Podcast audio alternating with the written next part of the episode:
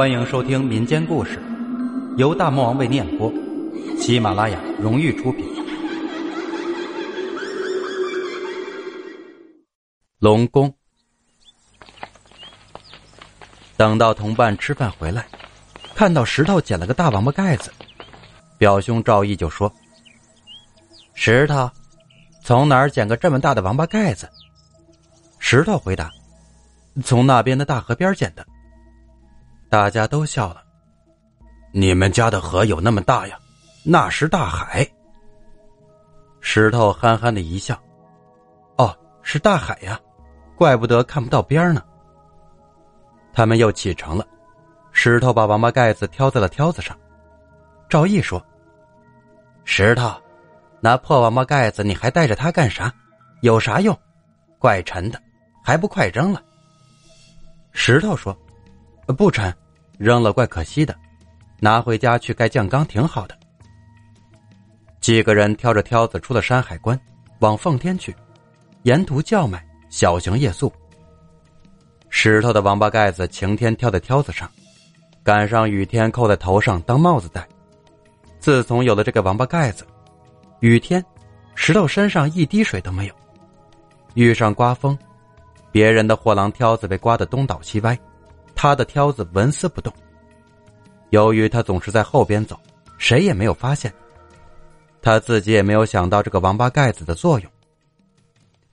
话说这一天到了奉天，真是繁华之地，叫卖声不绝于耳，各路商贾买办有的是，推车的、担担的、骑马的、坐轿的，熙熙攘攘；唱戏的、卖艺的，歌舞升平。各种点心小吃比比皆是，石头的眼睛都不够用了，东瞧瞧西看看，甚觉热闹。他从一家珠宝店门前经过，珠宝店的掌柜一看到他挑子上的王八盖子，急忙迎出来说：“老乡，把你这个东西给我看看中不？”石头说：“中，你就看呗。”掌柜将王八盖子拿在手中。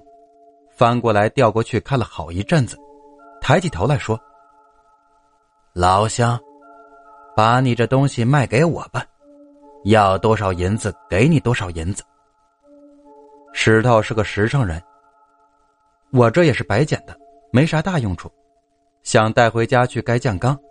你要是用得着，就送你吧，还要啥钱？掌柜说：“那可太感谢你了。”听你的口音，是口子外启河一带的人。石头说：“是啊，我们村子在启河边上，到这里做点小买卖。那正好，我家离你家不远，你回去给我捎封信行吗？”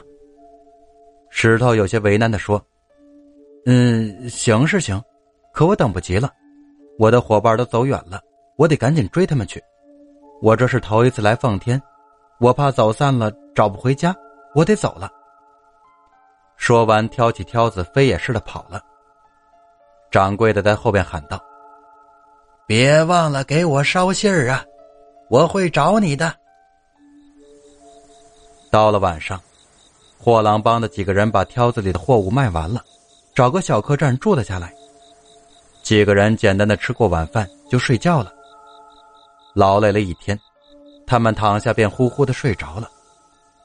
石头忽然感觉有人和他说话，他睁眼一看，原来是珠宝店掌柜来了。掌柜说：“明天你们就要启程回家了吧？信我带来了，你给我捎回家去。”说着，从怀里掏出一封封好的信。石头说：“我我不知道你家在哪儿啊。”掌柜的说。我家也在哈子丁。石头看着掌柜说：“你是哈子丁的，那以前我咋没见过你呢？我这不是常年在这做买卖吗？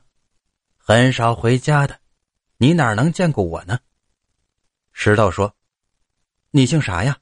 你家是庄东还是庄西呀？得告诉清楚了。”掌柜的说：“这些都不用。”你到哈子丁边上喊，有信儿来呀！连喊三声，就会有人来接你。”说完，掌柜就不见了。石头一下子就醒了，原来是一个梦。可他向枕边一摸，还真有一封信，跟梦里的一模一样。他悄悄的把信掖了起来，没对任何人说。石头等人从奉天做买卖回来，到了家里，好好睡了一夜的觉。早晨起来后，石头想起了那封信，便对母亲说：“娘，我出去走走。”石头走出家门，直奔村外的哈子丁。说起这哈子丁，并不是很大，比一个院子大不了多少。可是深不可测，水面泛蓝。石头来到丁边，连喊三声：“有信儿来呀！”不一会儿的功夫，就从水里钻出一个穿得很漂亮的中年男人，走水如履平地，来到石头面前，说道：“你就是从奉天回来的吧？我家主人有请。”这个中年人是谁？他家主人又是何方神圣呢？别走开，下集为您解密。